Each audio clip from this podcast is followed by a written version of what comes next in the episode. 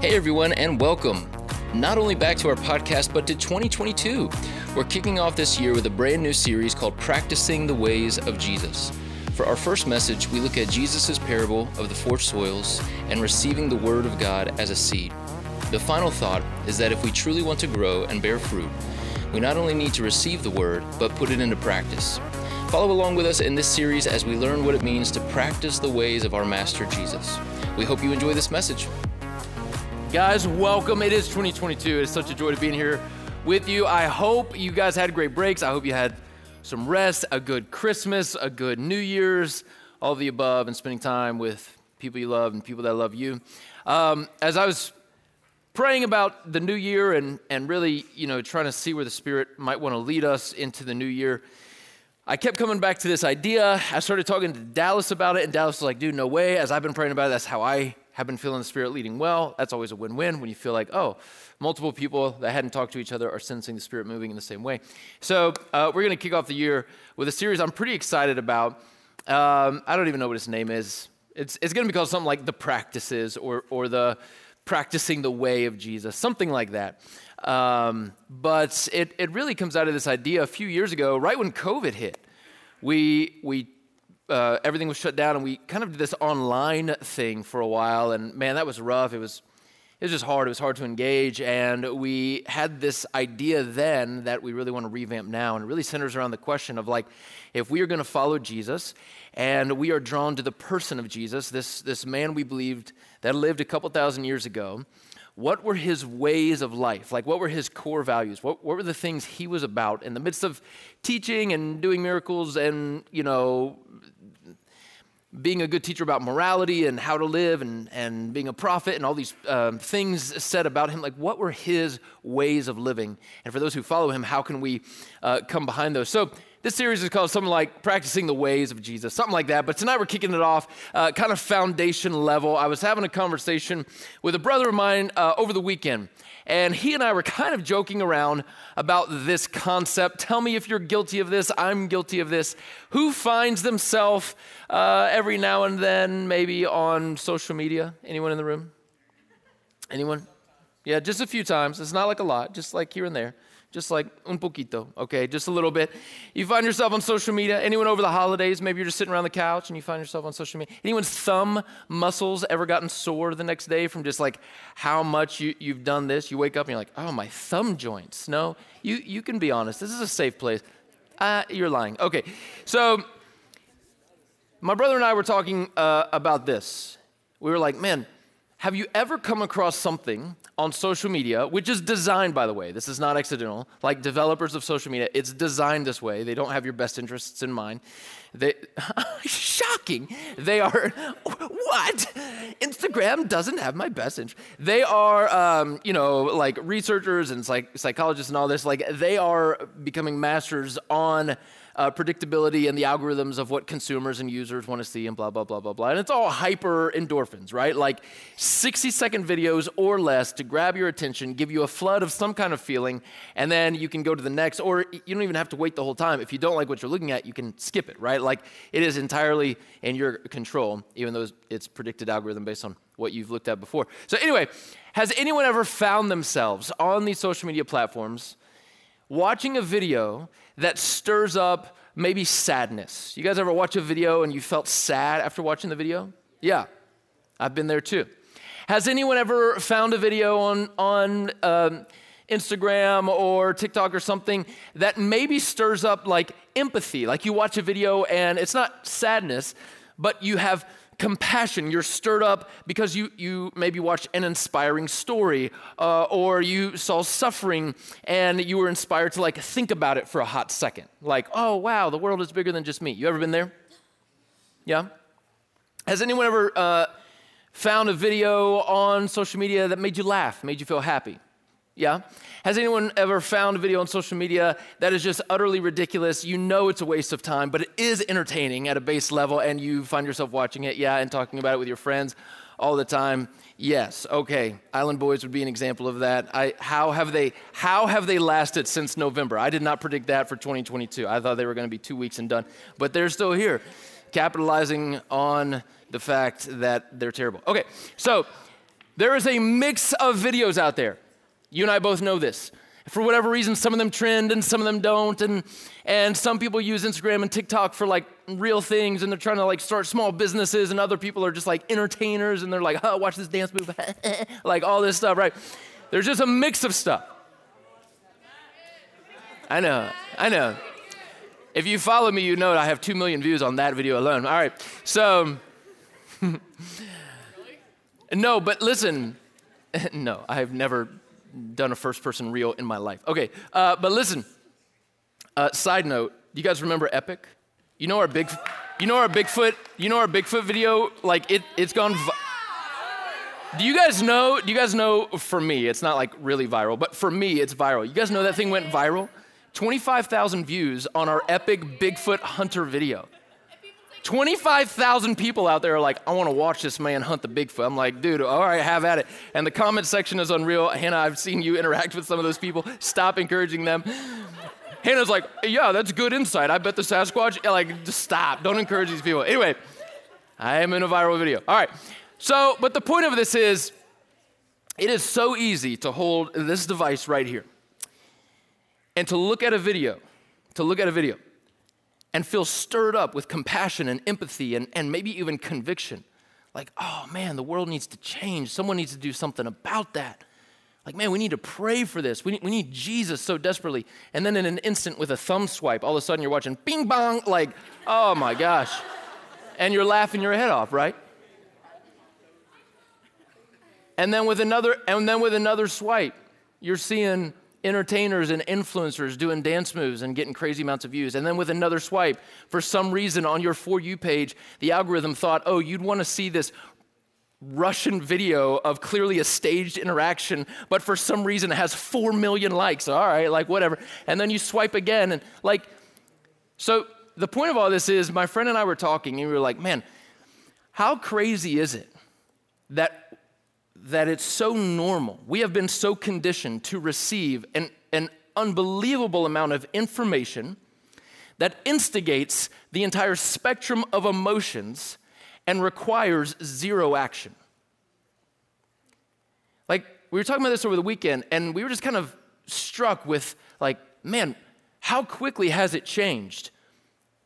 I mean, used to, if, if you got information, if, if someone came to you with information, like before you know, before TV even, right? Like if, if something was happening in your community and you receive that information, it may require you to take action. Like if there's an emergency going on in your community and you hear about it, you might respond. If someone's in trouble, if someone needs help or whatever.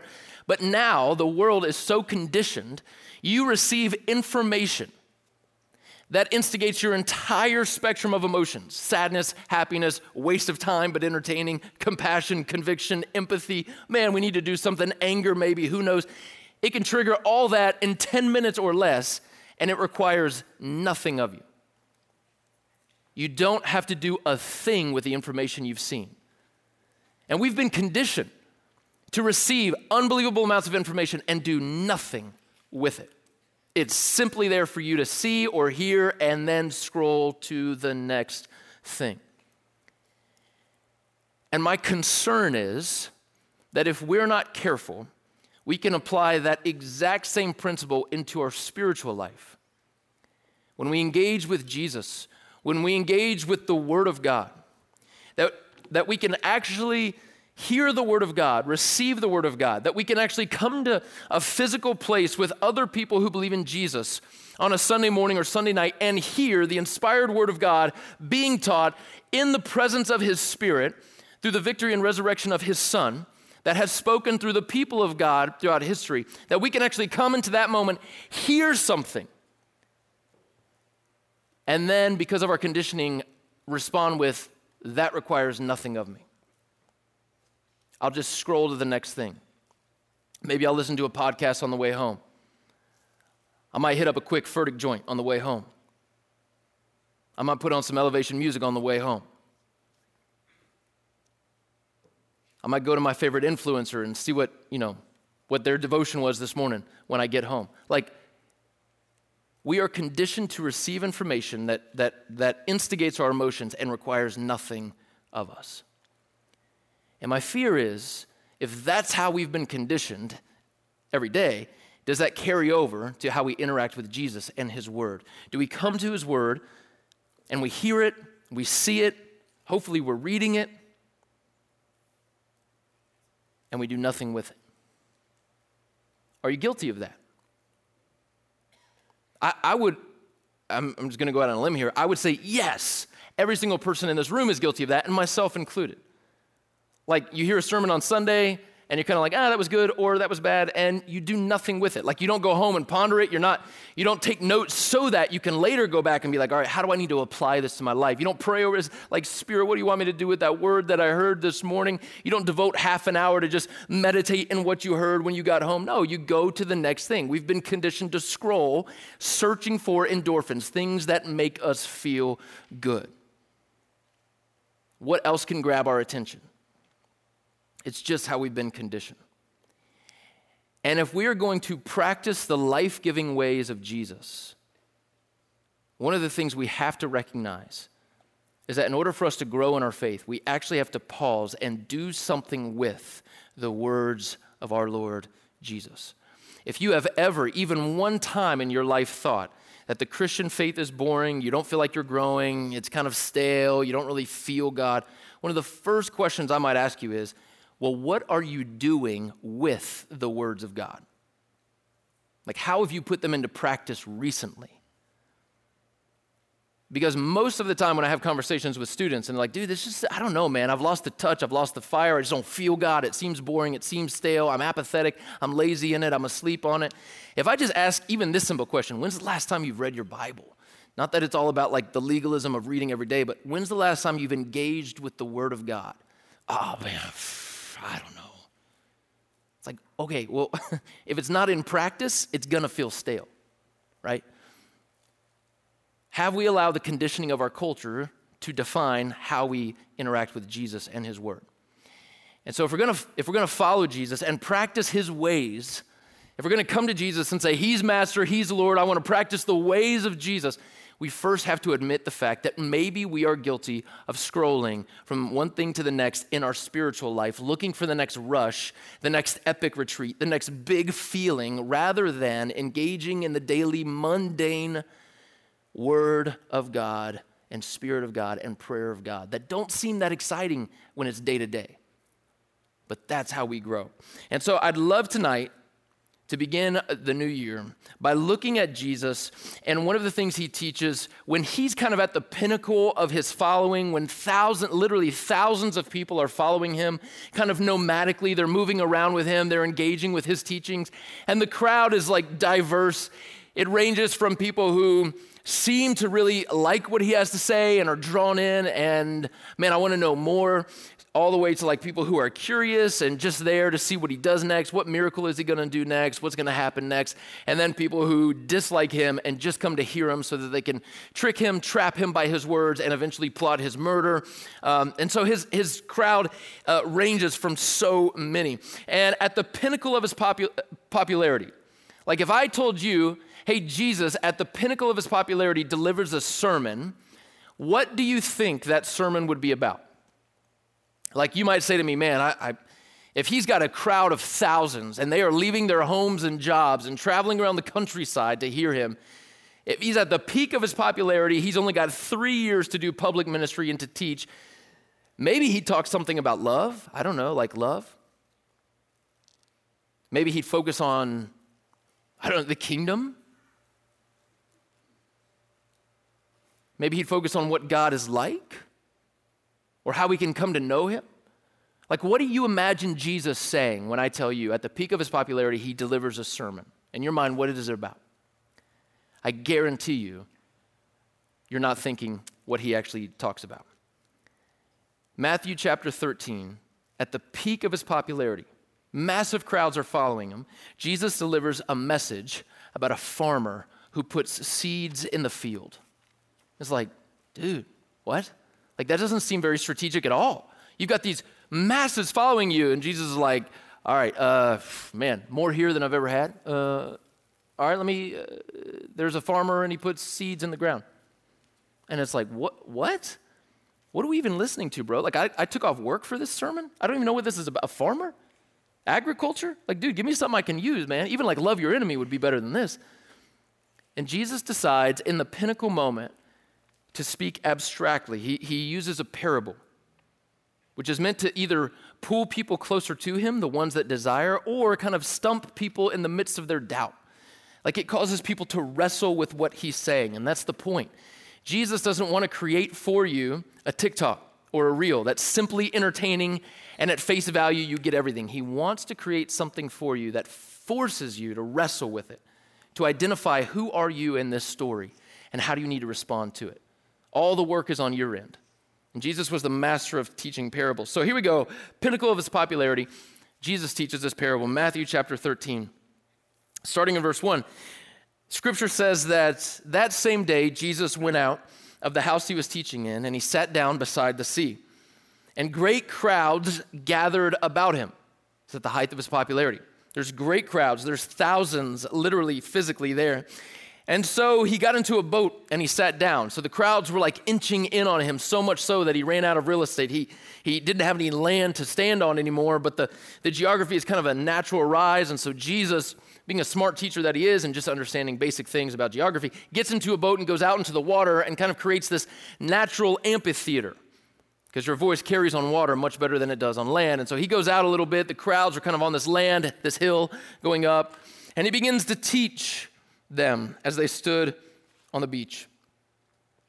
And he told them many things in parables, saying, A sower went out to sow, or in other words, a farmer went out to put seed in the ground. A sower went out to sow, and he sowed. That's what a guy going out to sow does. Some seeds fell along the path. So imagine a road there beside the field. This guy's just going out, sowing a seed in the field, throwing seeds everywhere, and some land on a path.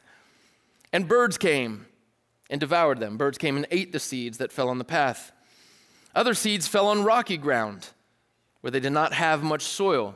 So in this field, there's a path running adjacent. Some seeds fall there. Birds come and eat them. And then some seeds fall on ground that has rocks. There's a little bit of soil, but it's shallow because the rocks are there. And so the seeds that fell on the rocky ground, they sprang up, they grew there, but since there was no depth of soil, when the sun rose, they were scorched. They had no roots. Their growth was only up, but never deep. They responded, but they didn't grow deep. And the sun scorched them. They had no root and they withered away. Other seeds fell among thorns. So, in this field of the farmer or, or on the edge or something, Jesus is wanting us to imagine that there's a hedge of thorns, some brambles, something like that. And some of the seeds fell in there.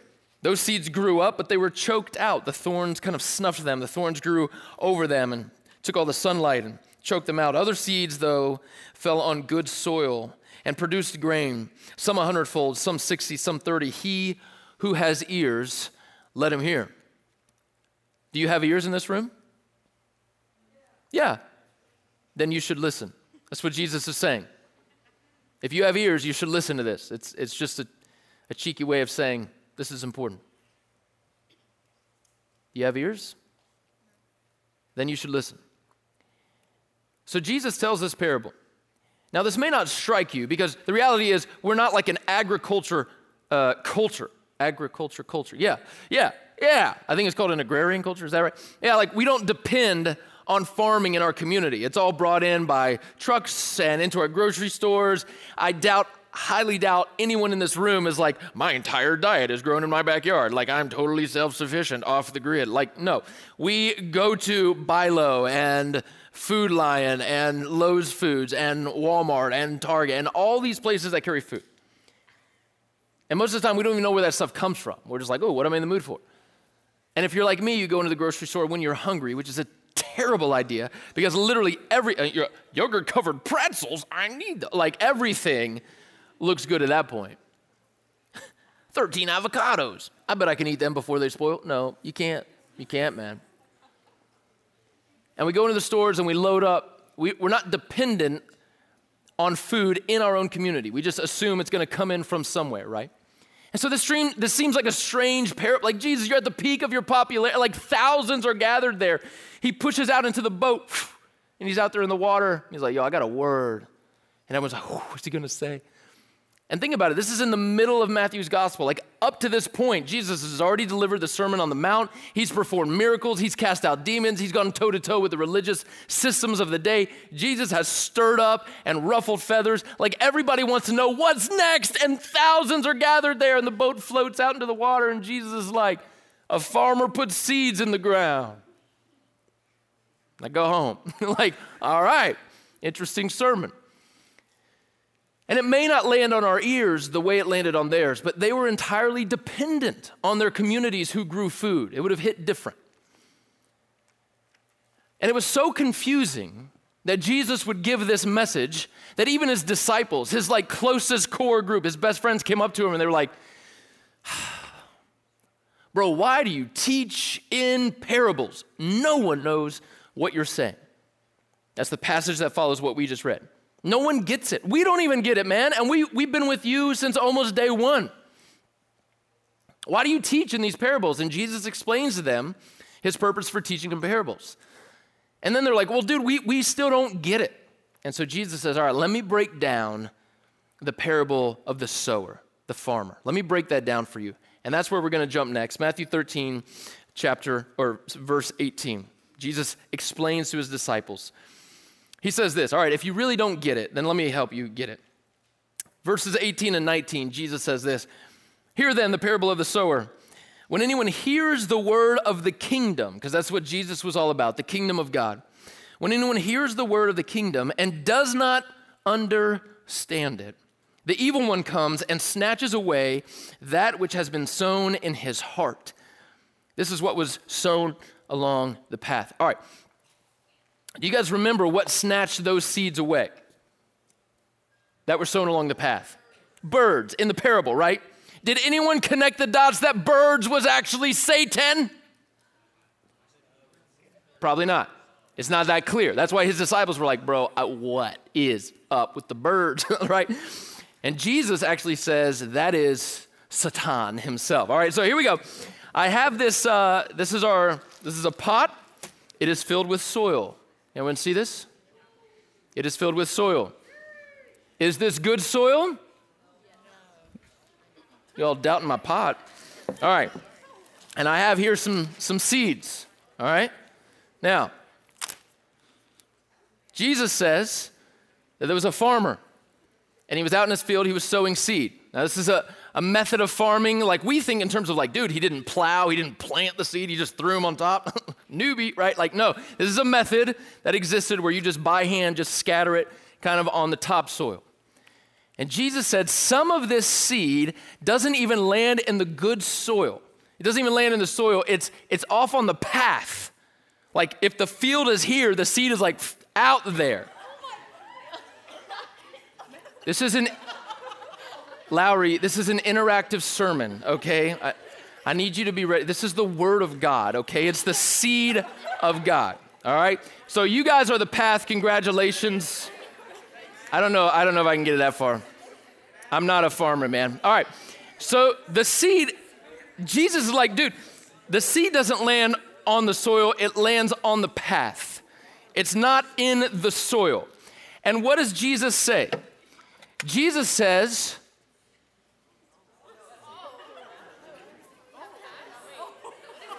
Were y'all ready for this? We all ready for this? I'm not throwing it. I'm not throwing it. You guys crazy. I'll never get it back.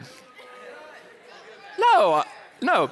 Jesus says, Larry, don't throw seeds at me, please, okay? I know, you're the path. I'm the storyteller, okay? The path gets the seeds. Jesus says, Jesus says that on the path, because it was flat and trampled down. On the path, birds came. Okay? Birds came. I'm going to put this guy right here.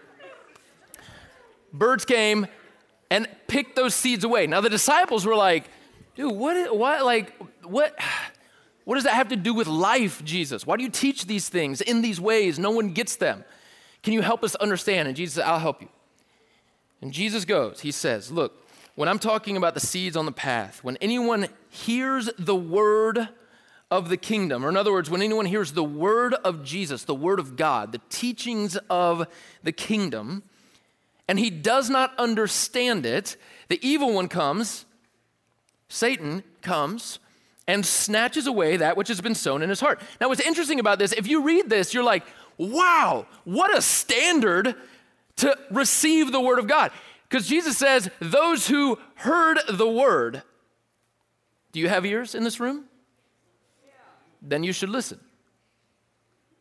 Those who heard the word of the kingdom and don't understand it. Let me ask you, honest question. Have you understood every single verse in the Bible that you've ever come across? I have not, and I've been studying it for a lot of years. And I don't understand every verse, and I have to do a lot of homework and dig into the languages and all sorts of stuff. And Jesus is like, those who don't understand it, Satan comes and blah, snatches it away. Which is like, dang. I mean, who's smart enough to understand every. So here's the deal. When we read that verse, we tend to interpret understanding the way Americans think about understanding. How do Americans think about understanding? Anyone? Okay, yeah, it, Annabelle, it makes sense. In other words, we think about understanding here reason, logic. Because our education system is, is based on Greek style of learning, which, which is all about information received and processed here. But Jesus is speaking to a Jewish audience, and their education system is not based here, it's based here. Do you, do you understand it in your heart? In other words, Jesus is saying those who don't understand it here with their whole self. In fact, did you know there is no word in the entire Bible for brain? Like, the way that biblical authors thought about understanding was, was reason and brain included? Yeah, of course. But it was all about the heart, the whole self. Like taking it into your soul. That's how you comprehend the Word of God. So when we read here that people who don't understand it, the evil one comes and snatches it away, it's not talking about your mental ability to understand something. So take a breath, all right? Have, have grace on yourself. You don't have to be so smart that you get every Bible verse you ever read. What this is actually talking about, what Jesus is actually getting at here is has anyone ever come across a Bible verse or, or a concept that butts up against something in your soul and you really don't know what to do with it? And so you start to deliberate, which is fine, by the way, and you start to have conversations about what you're wrestling with, which is fine, by the way. And you start to doubt or ask questions, which is healthy and it's good as long as we're, we're doubting things so that we can learn truth. But what I've seen, and maybe you've seen this too, is sometimes people can deliberate and question and talk about and contemplate something for so long that there's never any action step of actually doing something with it. It's simply in the drawer of, I will contemplate this concept until I have some sense of clarity on it. And it's like, dude, what if clarity never comes? Like, do you divide up the Word of God that way? That if, if you butt up against something and it, and it makes you wrestle with it, which a lot of things in the Word of God will make you wrestle because this is going to contradict the world's values in a lot of times. Do you just do you have this category in your mind of like, unless it makes hundred percent sense to me, I will never do anything with that? It's like, wow. What room do you leave for faith in those instances? The Bible's not asking us to dismiss reason and logic, far from it. What Jesus is saying here, though, is sometimes we can be so guilty of contemplating and deliberating and wrestling with things and making an art of that practice to the point where we never do anything with the Word of God that we're wrestling with. O- it only exists in conversations and arguments and debates, and I wonder what they think about it, and I wonder what they think about it. Maybe I can push their buttons with my viewpoint. Like right now, this, this massive movement is going on where so many people in the Christian faith, who grew up in the Christian faith, are kind of taking their faith apart for a variety of reasons. And some of those reasons I think are extremely valid. But when we, when we come to things in the scriptures or teachings of Jesus, and, and they make us wrestle with who we thought God was or who we thought Jesus was. It is okay to have conversations around those concepts and to wrestle with those things and have questions and to try to seek answers. But some people make an art of just living in the camp of, yeah, I still don't know what I think about that. Okay, but, but dude, you've been, you've been wrestling with that for 10 years. You've had a million conversations about it. Yeah, I still don't know how I think about that. I get that you don't have clarity, but maybe Jesus is inviting you to simply submit to the Word of God, even without crystal clear understanding.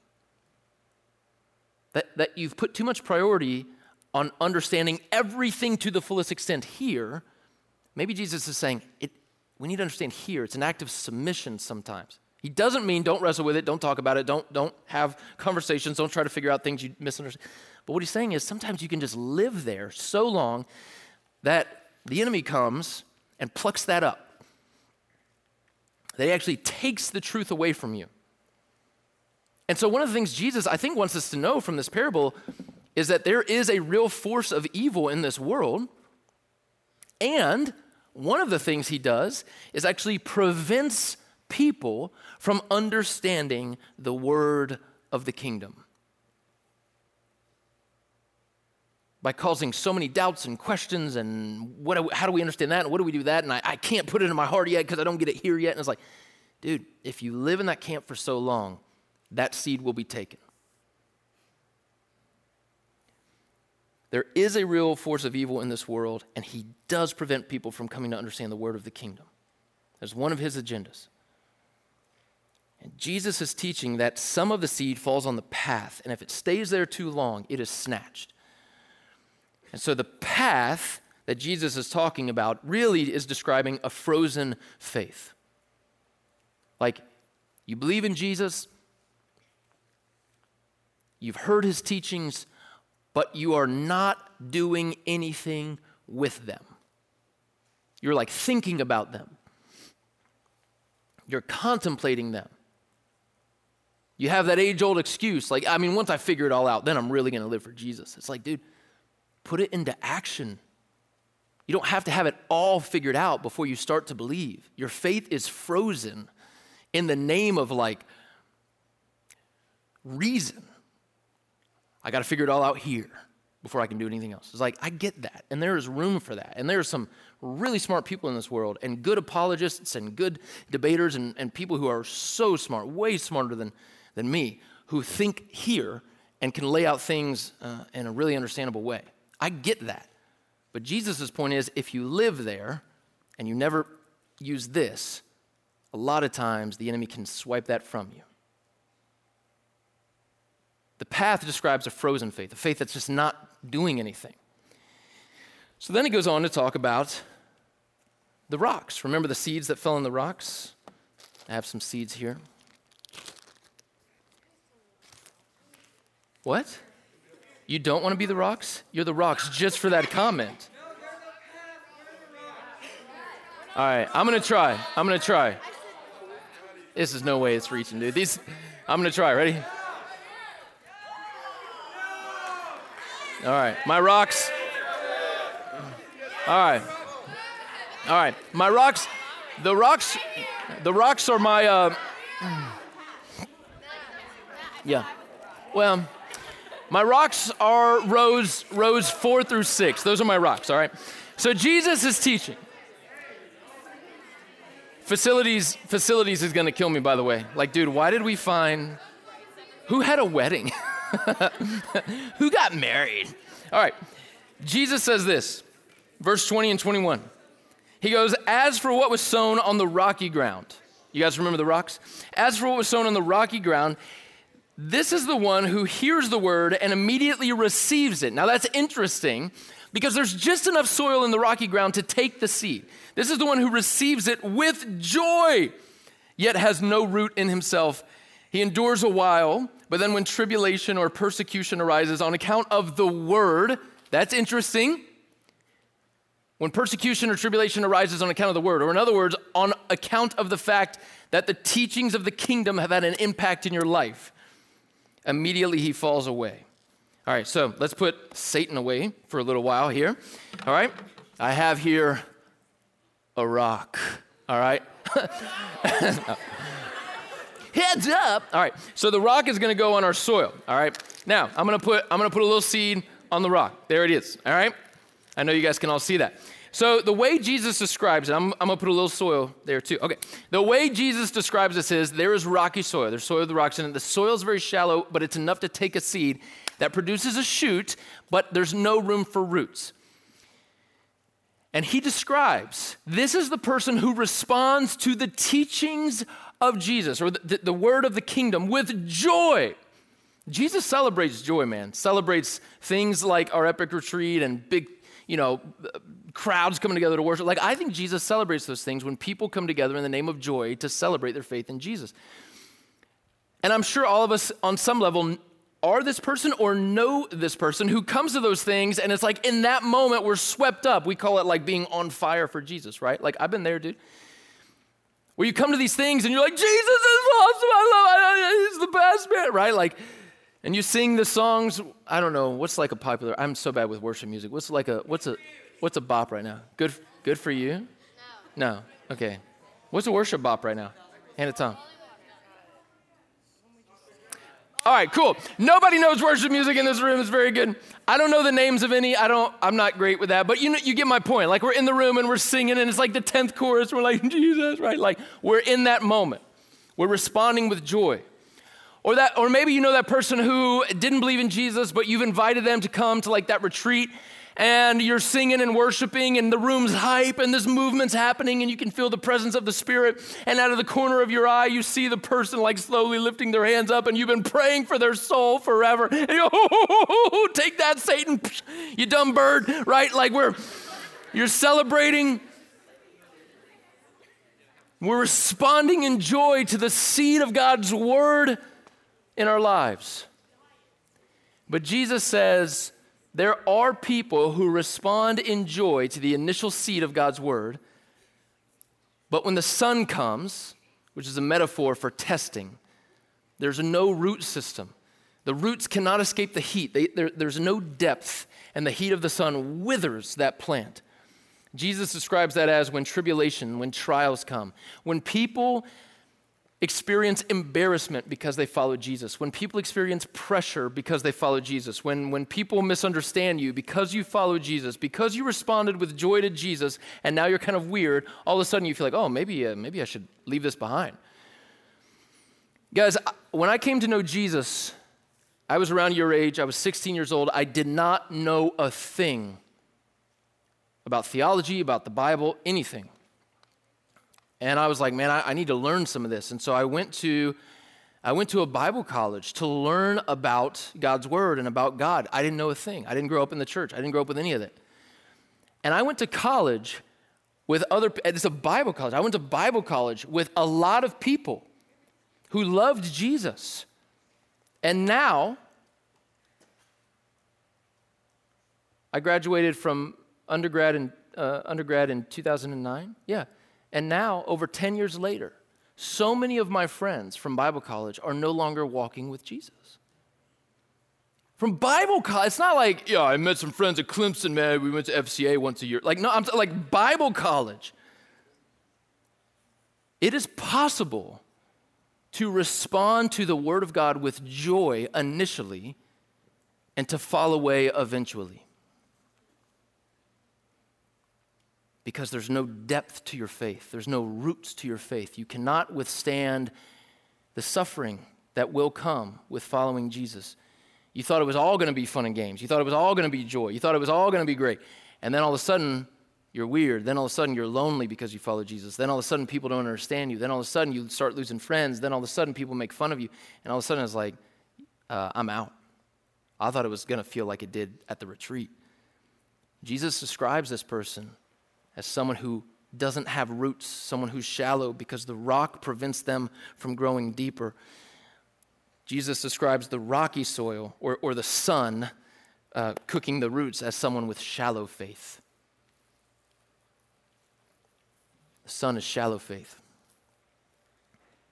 Now he starts talking about, put my seed in my dirt back. Oh, by the way, I have this Nerf gun.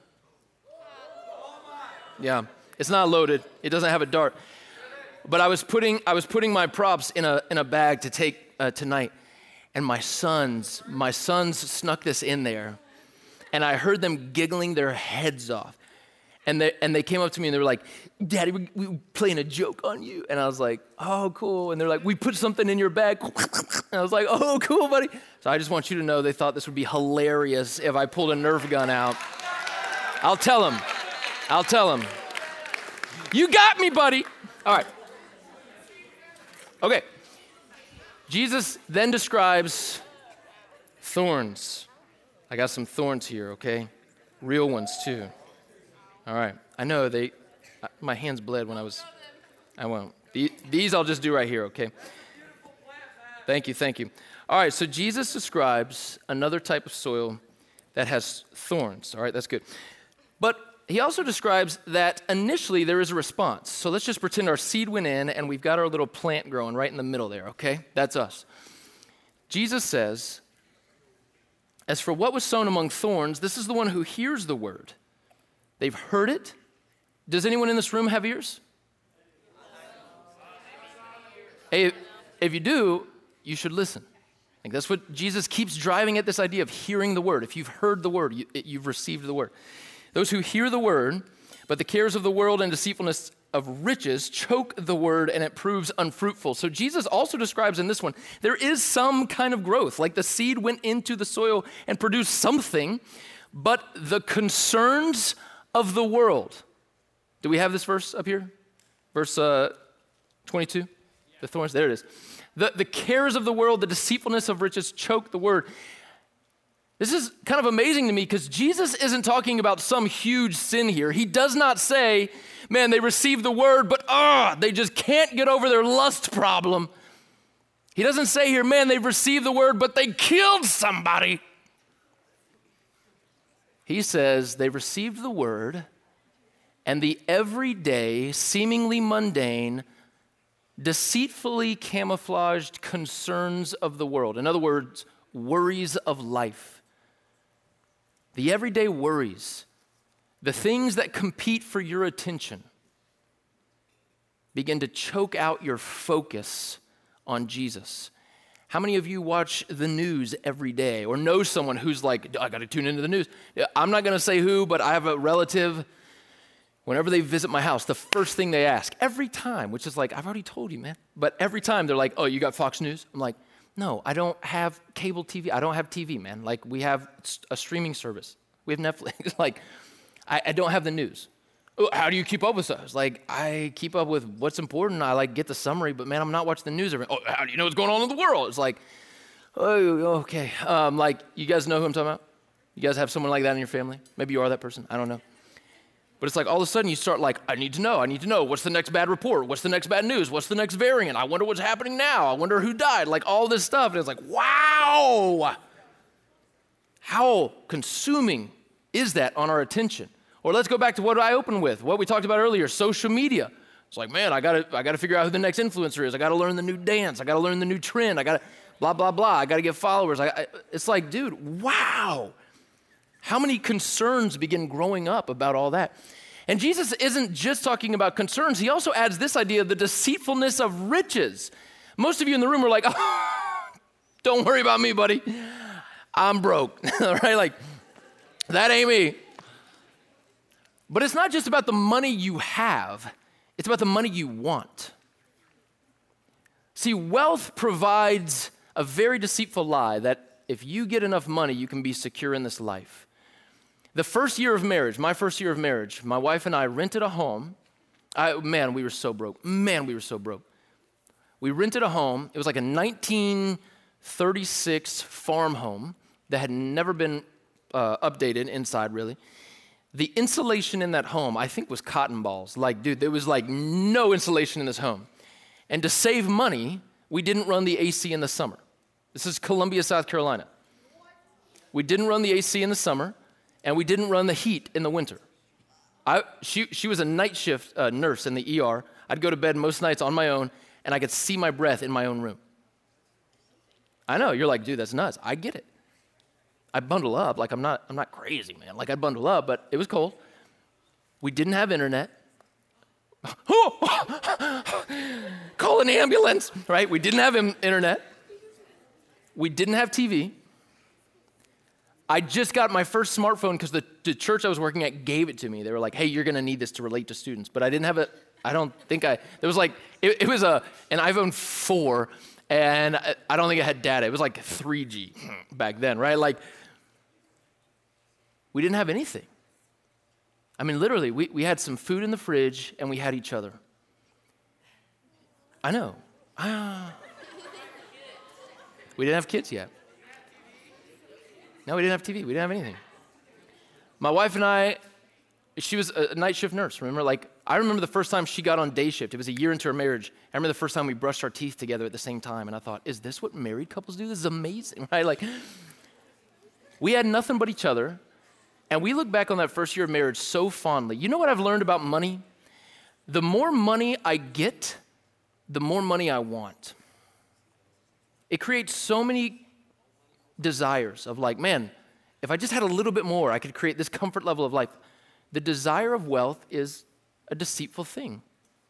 And Jesus knows this. It's incredibly hard to be wealthy and follow Jesus. He teaches a lot about money. It's not impossible. There's a lot of wealthy people who love Jesus, but it's hard. And Jesus is saying, listen, you got to be careful because even if you're not rich now, you can begin to orient your life around wealth at this age now that sets you on a trajectory where you convince yourself, man, if I just had enough money, then I wouldn't have all these worries in the world. I wouldn't have all these things. And Jesus is like, dude, no. The thorny soil is distracted faith. It's a faith that is kind of there, but you start to focus on all these other things. All these things begin to choke you out. The thorny soil is distracted faith. Thorns are a distracted faith. Jesus has one more soil. Obviously, it's the good soil that he talks about. He says, One seed, though, one seed falls on good soil, and it responds and it grows. This is the one who hears the word and understands it. Remember, that's not just here, that's here in the heart. And it bears fruit, some a hundredfold, another 60, another 30. The, the, the, the amount of fruit is not what's important. What's important in Jesus' teaching is it's bearing fruit. If, if the path is a frozen faith, and the sun is a shallow faith, and the thorns are a distracted faith, the good soil is a practiced faith. It's not perfect every time.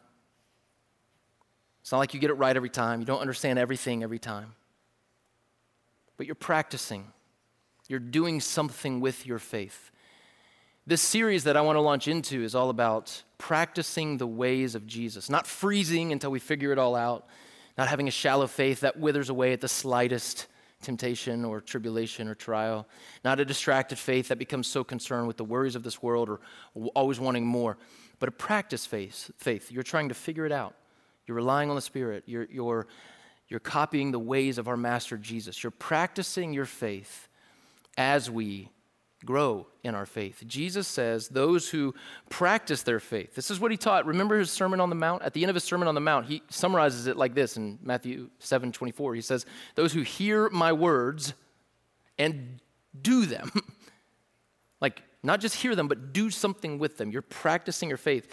Jesus says that seed that fa- falls on good soil grows.